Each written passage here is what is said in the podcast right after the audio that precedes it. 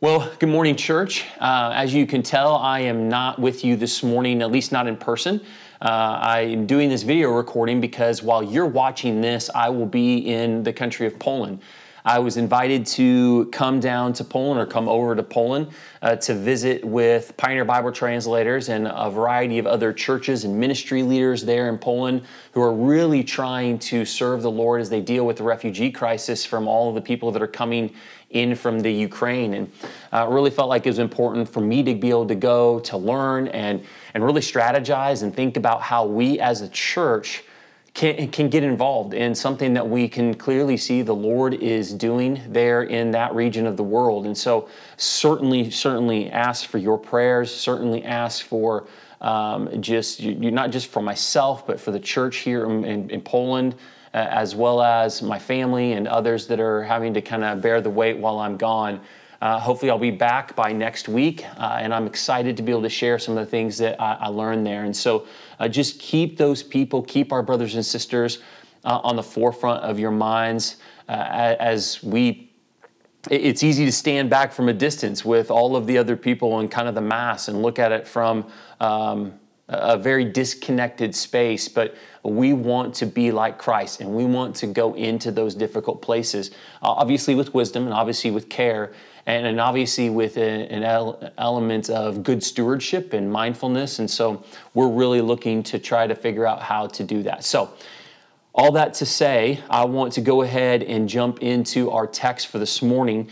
And I'd already prepared the sermon on Colossians chapter 3, verses 12 through 17. And so um, that's where we're going to be today. And so, uh, if you're there in the building this morning, I want to invite you to go ahead and stand uh, out of respect for God's word. Uh, this is something that we do every single week because we believe in the authority of God word, uh, God's word, and, and, and really the importance of God's word in our lives. And so, I want to read for us Colossians chapter 3, verses 12 through 17. Put on then, as God's chosen ones, holy and beloved compassionate hearts, kindness, humility, meekness, and patience, bearing with one another. If one has a complaint against another, forgiving each other as the Lord has forgiven you, so you must also forgive. And above all these, put on love, which binds everything together in perfect harmony. And let the peace of Christ rule in your hearts, to which indeed you were called in one body. And be thankful. Let the word of Christ dwell in you richly, teaching and admonishing one another in all wisdom, singing songs, psalms and hymns and spiritual songs, with thankfulness in your hearts to God. And whatever you do, in word or do, deed, do everything in the name of the Lord Jesus, giving thanks to God the Father through him. Church, go ahead and have a seat. Pray with me. Father, this morning I just pray that as I have the privilege to be able to share your word, that you would help us to uh, simply by your spirit to be faithful to your call to you, us as your people. Um, as I say almost every week, uh, it is never the desire that these words be mine, but that they be yours and that they be for your people, uh, for the good of your people, for the building up of your people, and, and for the equipping of your people. I of which I'm just one of many. And so, even in my own heart, Lord, I pray that you would take these things and, and use them to encourage, use them to equip, uh, equip us for the work of ministry that you've called us to. And so, Father, we just ask this morning that you would be with us. I pray that you would be with us here in Wichita, Kansas. Uh, I also pray, Lord, that you would be with our brothers and sisters in Christ in the Ukraine, our brothers and sisters in Christ in Poland, and in Romania and all the other places they're so affected by all that's going on in our world. Father, may we trust and continue to trust in your sovereign hand, continue to trust in your goodness and in your character. Father, I pray all these things in your name. Amen. So, as we start this morning, I actually wanted to start with a little bit of an analogy as we jump in. And so, you see this um, bottle of oil uh, or this vase of oil, whatever you want to call it here.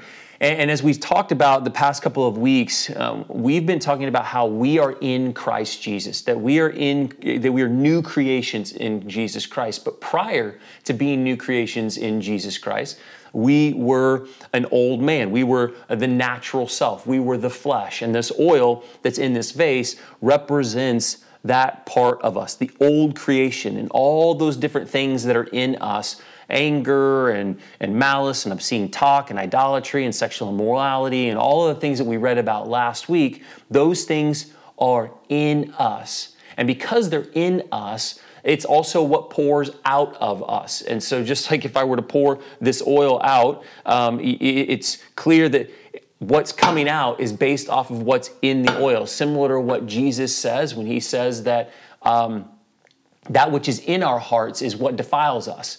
And, and, so it's not that we put in our mouths or anything else, it's what's in us that defiles us. And so we are representing or recognizing that in our old condition, uh, of being the old creation, like this is who we are, are and were.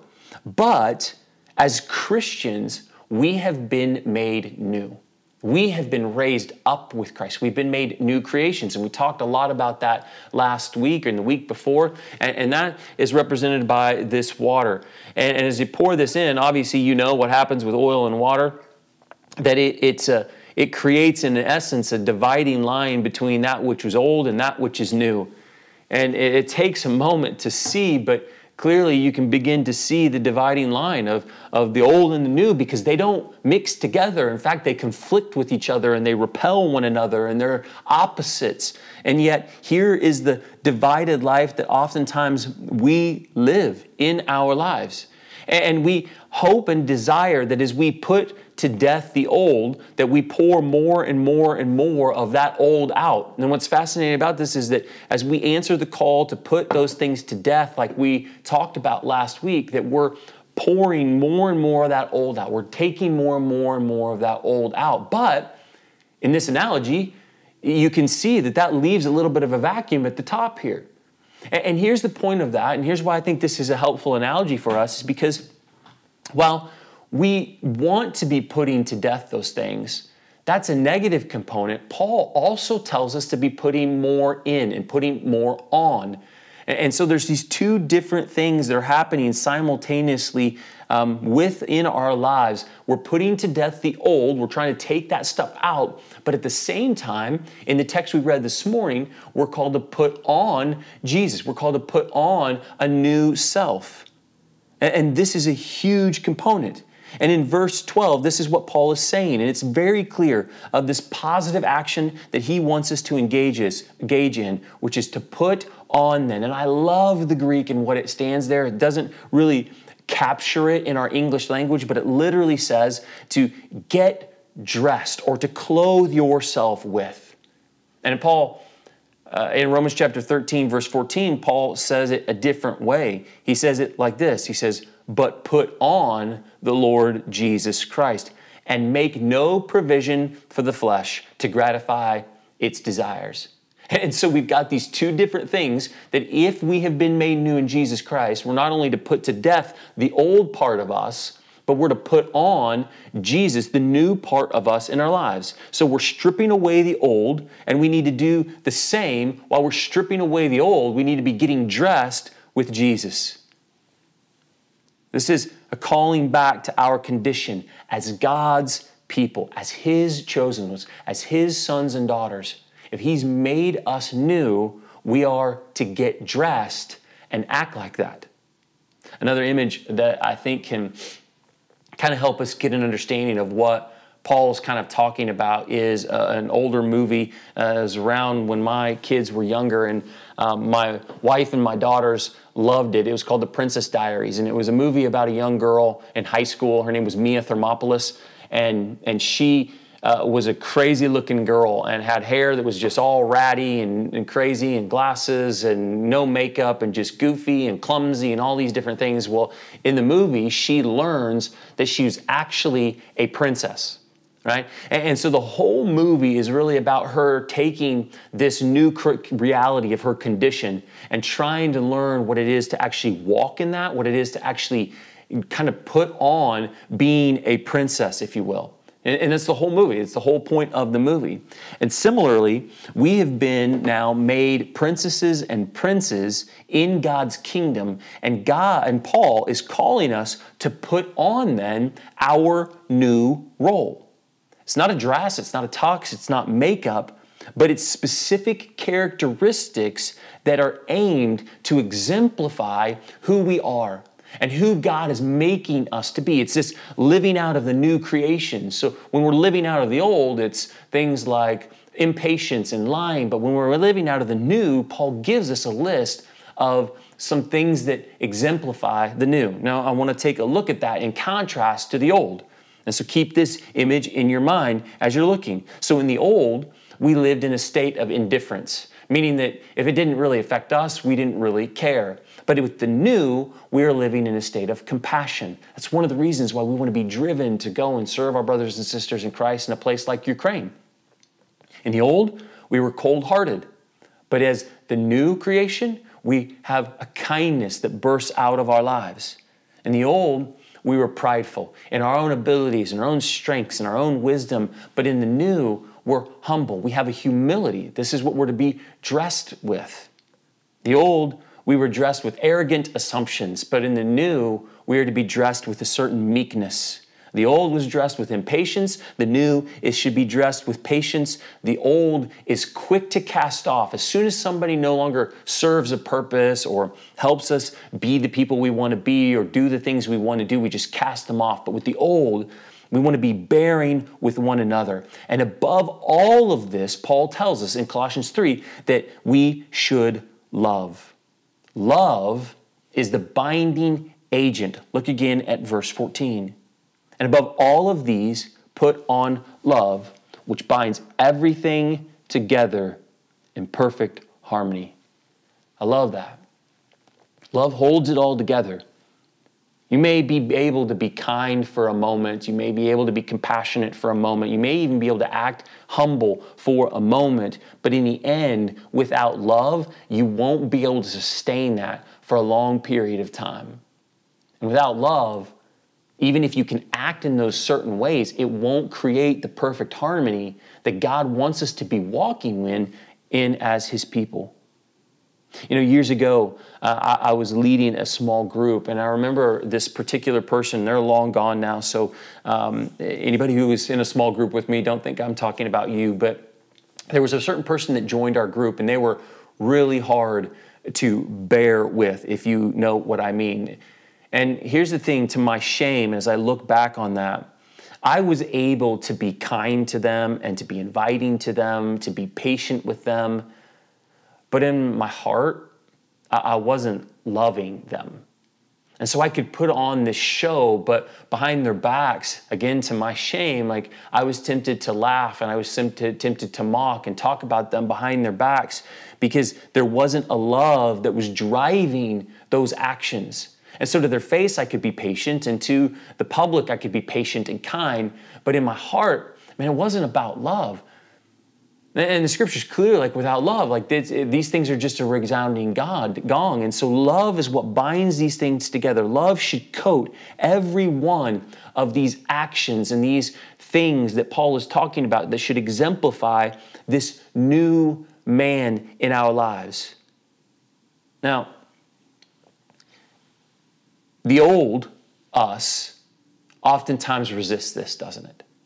Like a lot of times when we're living out of the old, like we just don't feel like doing these things. We don't feel like acting these ways. And, and so it can become really hard because I don't feel like hum, being humble. I don't feel like loving. I don't feel like being kind. I don't feel like being patient. I'd rather be impatient. I'd rather be unkind. It's easier to, to cast people off than it is to bear with them over the long haul. And, and, so, one of the things that I think Paul now enters into in the rest of Colossians chapter 3 is not only does he tell us, okay, I want you to put off and put to death the things of the old, but now I want you to put on, get dressed with these things specifically. And then Paul jumps in to give us four sources or motivations that can drive these things in our lives.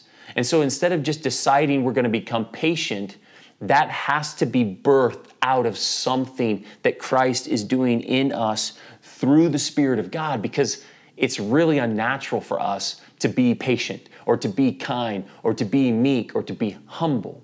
And so I want to look at these four sources or these four motivations that I think that Paul is giving us. Now, as we go through these sources, I think this is really important. See, this requires us to be open to our own souls being examined. So I think it's going to be really easy as we think about these motivations and we think about these well springs, if you will, of where the, the good things come out of, the new man comes out of, and, and, and to look at other people who we see as people who are struggling to live in accordance with the new man. Like, I think it's easy for us to then judge and say, well, man, I, I wish that so and so could understand these sources. I wish that this person over here could understand these sources. But I, I think we need to look at ourselves first. And we need to be mindful of, of why we might struggle to live out of the new condition that God has given to us. Uh, why we struggle to put on these things as Christians in our conduct. And so, first motivation that Paul gives us is the forgiveness of Christ. As we consider how this plays out in our lives, especially among the faithful, Paul gives us the drive to why we should forgive in verse 13, right? Forgiving each other. How and why? As the Lord has forgiven you, so you also must forgive. See, so our motivation for forgiveness, our motivation for putting on these things in our life isn't out of duty. It's not because we were told to, it's because we too have been forgiven. So when someone sins or complains against you, fails in a way that's that maybe isn't even necessarily sin, it's just frustrating, we are to see in those failures and in those moments, we're to see our own sins according to God. We're to see our own betrayals and our own anger and our own whatever that is that's causing us pain or that's frustrating us. We're to see our own in that person. Sometimes I look at my kids and I see things that they're doing and, and I can get really frustrated and then real fast be reminded that, wait, that's just how I act towards the Lord all the time. That's just the way I am all the time. And yet He's forgiven, forgiven me. And like, this isn't easy. Don't get me wrong. Like, this isn't just a flip of the switch. This is something that takes daily practice and daily effort in our lives. But the only love that is going to be sustained long term is a love uh, that is founded upon the love of Christ that we've received from Him. When we were not worthy of compassion, when we were not worthy of patience, when we were not worthy uh, of kindness, when we were not worthy of gentleness, Jesus gave us all those things.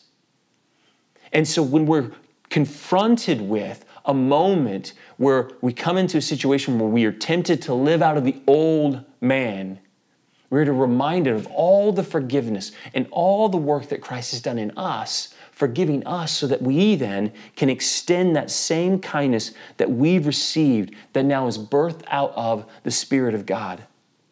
And again, this isn't always just sin. I mean, how quickly can we fail to show compassion when someone they just make a bad decision and they're dealing with the consequence of that bad decision? How many times has God had compassion upon us when we've made a mistake? Right?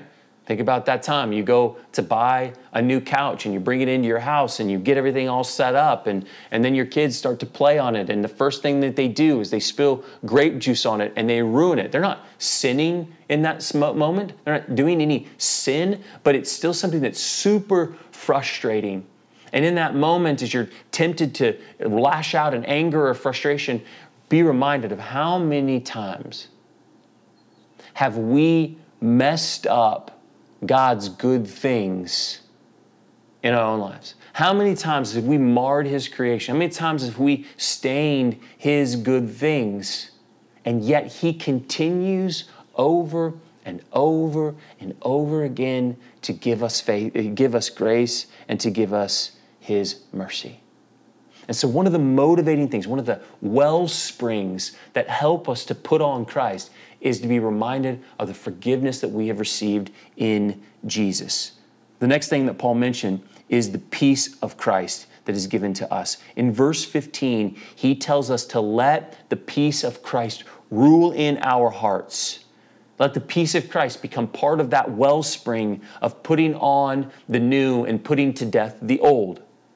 In John chapter 14, verse 27, John says this Peace I leave with you. My peace I give to you. This is actually Jesus' words, not John's. Sorry. Peace I leave with you. My peace I give to you. Not as the world gives, do I give to you.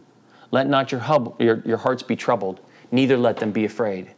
Like, what does that actually mean?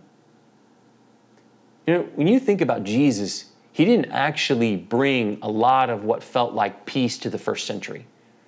I mean, there was riots because of Jesus, there was conflict because of Jesus, there was constant conflict with the religious leaders because of Jesus, even within the Pharisees and the Sadducees because of Jesus, there was conflict. There was conflict with Rome because of Jesus. There was trouble brought to Mary's heart because of Jesus. There was harm or like trouble that was brought to the disciples' heart because of Jesus as he walked through the death or through his death and in that in between space as they're not sure what's going on. And even after Jesus goes, you think about peace that was brought to the disciples. Paul was beat, Paul was shipwrecked, Paul was beheaded ultimately and imprisoned. Um, Peter was crucified upside down, John was exiled. Like when we think about peace and we think about the idea of bringing the lack of conflict or removing conflict, it doesn't feel like Jesus is doing that stuff. Not now, not in this moment. I mean, Jesus himself says that he came and he's going to divide homes, and uh, mothers will come against fathers, and, and, and kids, and kids will come against their mothers and fathers. And so there's this division that happens. And then Jesus is coming again at the end of times, and this time he's coming with a sword. Like these don't seem like peaceful things. And so, what does it mean to have the peace of Christ rule in our hearts? And so, as I thought about this and I prayed about it and as I pondered, like how we could think about this, I had an image come to my mind that I felt was really helpful, at least to me. See, prior to Christ in our own lives, we've got all kinds of turmoil and conflict that rains down upon us. This, this is like, this is a crushing feeling in our lives. And so you see this image of this man and all this stuff, this insecurity and sickness and brokenness and betrayal and fear and poverty and doubt and hurt and hatred, even the wrath of God. And it's all pressing down upon us and it's crushing us. And so we feel this constant conflict in our lives. And left to ourselves, like we don't have anywhere else to go. And so all we can do is try to hold it at bay and try to push back. And so just think about this. When someone wrongs us, what do we do? Do we feel peace in our souls? No, no. We feel this insatiable need to push back. And not just to push back, but to, to as we push back, to ex- expect justice, even sometimes to the point of where we want to see that person just experience some form of pain. We have to push back. But it's not just when someone betrays us or hurts, hurts us. We try to earn our salvation through our goodness or good works. We try to fix our own mistakes in our own strength and our own power. We try to get smart enough to fix and address the issues of our days. We, we are carrying the weight of all this stuff. I mean, I think about our brothers and sisters, or not our brothers and sisters, the people who are not believers in Jesus Christ that are living in the Ukraine as this stuff starts to press down upon them, how can they find peace? Where are they going to find peace? Like, what's there to offer peace to them? Like, uh, they can look to NATO or they can look to the, the, the West or maybe hope that someone's going to take out Russia or some level, but where does their peace come from? Their only peace could be to fight back and to push back. And at some point, bearing the weight of that starts to feel like a crushing weight on all of us, not just the people in Ukraine. And so Jesus, He delivers us from all of that. He delivers us from all that. By dying for our sin, Jesus first makes peace for us towards God. Now that's beautiful, right? So he removes the wrath of God and he brings peace to us. He then brings us underneath his rule and reign. He kind of puts us within a bubble of his reign, if you will. And as sons and daughters, we are now under his perfect, good, kind, wise, and eternal reign. We are hemmed in by his spirit. We are under this reign. And so when those same things begin to come, we have peace that comes from a trust in a just and a righteous and a good and a powerful and a sovereign God.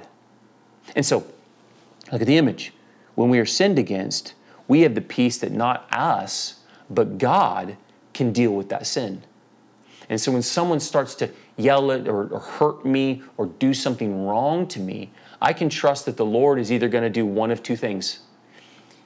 He's either going to bring that person to Jesus and they will find redemption and repentance in the same way that I am so dependent upon the grace of Christ. They will find that. Or if they harden themselves to the call of God and they harden themselves to the love of Christ, then He ultimately will deal with the sin that was caused and, and pressed against me. And so I get to have the peace that I don't have to care. I don't have to push. I don't have to be the one that deals with that. When fear strikes, I don't have to know, I, have, I, I know I'm not alone. I don't have to act like I'm alone. I don't have to function as if I'm alone. When suffering comes, we have a peace because we know that one day God is going to remove all of that suffering. When we experience want in this world, some kind of want, whether it's a want of a physical need or a want of just something that we desire, like we can trust in Him to provide and ultimately to lead us to a place where there is no want. And so I think this peace that we get to reign in, like we get to live in accordance with these things because we don't have to fight anymore. We don't have to be the ones that bear all that. And better still, He has brought underneath that same reign, into that same bubble, brothers and sisters to live life with. So we trust together, we meet needs together, we encourage one another, we support one another, we forgive one another. We are secure in the love of Christ and the church when even the world hates us. And we can give compassion and we can give kindness even to our enemies so we can be freed to live out of the new self, out of how God has called us to be, because we know that ultimately either God is going to make those enemies brothers and sisters, or we know that they're going to remain enemies, and ultimately vengeance is the Lord's. At least that's what he says. And so we have to ask the question do we trust that? And so the wellspring of dying to the old self and putting on the new is letting his peace rule in our hearts. The third component is His Word. The third source is His Word. So we have His forgiveness that sources us, His peace that sources us, and His Word that sources us. And I'm not going to spend a ton of time here because we've focused on this before. This is why we do our Bible reading plan. And if you haven't jumped into that, I encourage you start today. You can find those on our app. Uh, you can find paper copies out in the lobby at Info Central, but it's the idea of just getting His Word into our lives, that it can dwell in us teach us, admonish us, correct us, that it's doing that work of clothing in our own lives. If you are not in the Word, you are cutting off one of the main sources of clothing yourself or being able to clothe yourself or get dressed with Jesus.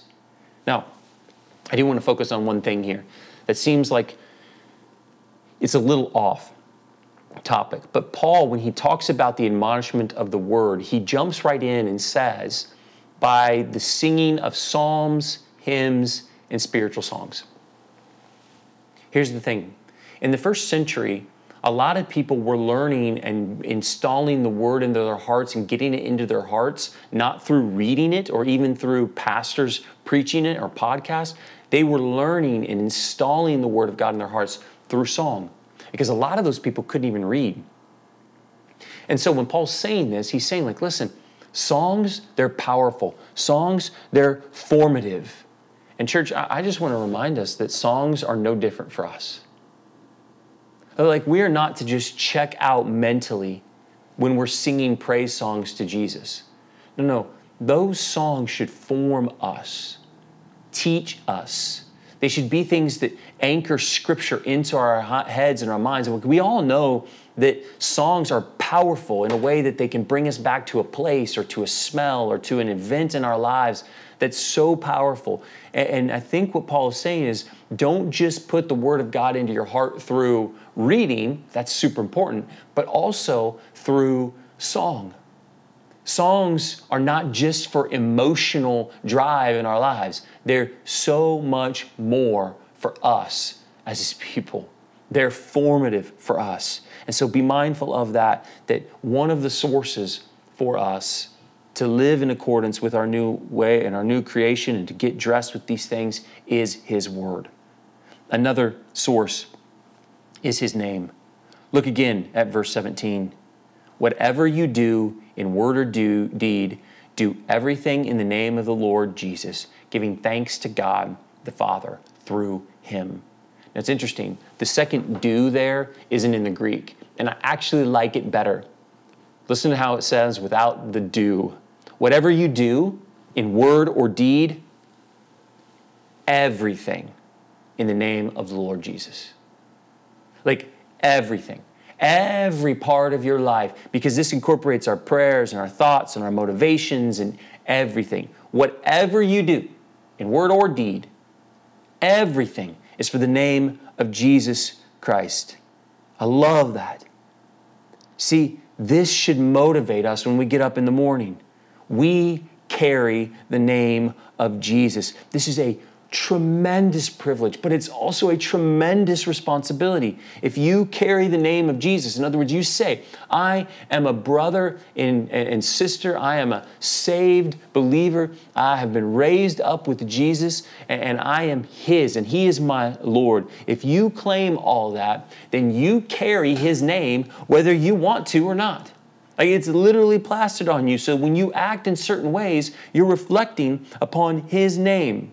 Now, three things to note in this concept as we think about doing everything in the name of Jesus.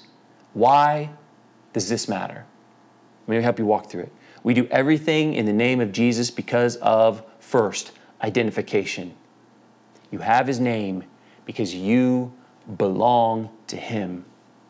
I know that can rub us the wrong way. We don't like to belong to anything or anyone, but the fact of the matter is, we all worship something. We all worship someone. We all serve something. We all serve someone. We all belong to someone or to something, no matter what, or no matter who you are. But in belief in Jesus Christ, in His great love, He died so that we might be bought out of being owned and enslaved by anyone else. We are bought by His blood. And the name that we bear for salvation and life and promise is the most precious of names, and we have been identified with Him. If you ever wonder who you are or if you are valued, you remember the name that you carry. Are you identified with that name? Because He bought you and you belong to Him. You belong to Him. Second, everything in the name of Jesus because of His authority. He's given us authority and power and, and, and the ability to proclaim He's given His very Spirit. And the more we die to the old way of life and walk more in Him, the more that He is glorified in us. But here's the thing as you think about how we can be fueled to do these things and to live out of the new life, let me just ask the question with what do you do everything? With what authority, I'm sorry, do you do everything? Meaning, would he tell you to do that thing? Would he tell you to spend on that thing? Would he tell you to think that way? Could you claim his desire and his will and his purpose when you tip the waiter after church today? Could you say, I'm doing this in the name of Jesus? Could you claim His desire and His will and His purpose when you watch that TV show tonight? You say, I'm going to watch this show in the name of Jesus. Because He's given me authority to do things in His name. when you think that thought, when you write that check, when you eat that food, can you say, I do this in the name of Jesus? See, Eh, we don't oftentimes think in terms of ambassadors, but if the United States sends an ambassador to, well, Russia, and they're trying to make a deal, they're making a deal in the name of the president or whoever sent them, then they have the authority to do that. Can you do the things that you do and live the life that you live claiming the authority of Jesus, claiming the name of Jesus. This is a huge question, and this should drive us to put Him on more and more and more. Finally, everything in the name of Jesus because we want to honor Him. In the things we do, in the conduct that we engage in, we need to constantly ask Him, does this bring shame to Him or does this bring honor to Him? When we walk in the ways that are contrary to Jesus, his honor and his words, his essence and his beauty, like in essence, what we're really telling people is that we're actually ashamed of him. Do you want to honor him with the way that you walk? See, if you're unconcerned about that and you don't care about honoring the one who saved you, like that's a big problem. We all need to do it. Teenagers, as you go to school, will you say that you love Jesus and then bring shame upon him? Husbands, like, will you say that you love Jesus and then bring shame upon him by abusing your wives? Wives, will you say you love Jesus and then bring shame upon him by, by being rude and, and, and, irritable to your husband and to your kids? Kids, will you say you love Jesus and then bring dishonor to him and shame to him by dishonoring your mother and your father? CEOs, engineers, I mean, we could go on and on and on. The, the point is, is do we honor and seek to honor and bring honor to Jesus? You know, I want to close, and as we do close, I want to come back to this analogy. Because as we go about this effort in our lives to want to continue to increase in fruitfulness, and we consider that Paul has told us who we are in Jesus and that we are to put to death the old man, we're going to take that out. We want to kill it. And we're to put on the new. Like, in essence, this is just different ways of living. But, but here's what I, I, I really oftentimes think is the most forgotten thing for us it's that we can actually do both by simply being obedient to seek to put on Jesus. And here's what I mean by that. See, I, have got all, all this water and if I focus on doing my best to put to death those things in my life, but I also focus on simply trying to live out eh, the way that Paul has called us to, to put on as God's chosen ones compassionate hearts and kindness and humility and meekness and kindness. Like, here's what happens naturally. As I put this in, it naturally forces the old man out, doesn't it? Like, like I love it. Like it naturally forces the old man out. And so often we seek to just stop doing the old things without ever seeking, first and foremost, to try to do the new things. See, we're being asked by Paul to not just stop the old, but to replace the old with the new. And this is so encouraging because as we seek to do this by the power of the Spirit of God, the Spirit of God begins to do a tremendous work in us as His people. See, sometimes we don't know how to put to death the old. Sometimes we don't even see the old. And so the best thing we can do is focus on putting on the new. And the best thing that we can do is putting on these components with these motivations and being mindful of that.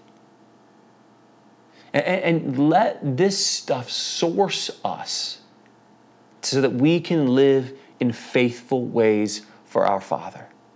And so today, if you've been raised with Christ and you are not clothing yourself with Jesus, you're not getting dressed with Jesus, like I just challenge you to examine yourself.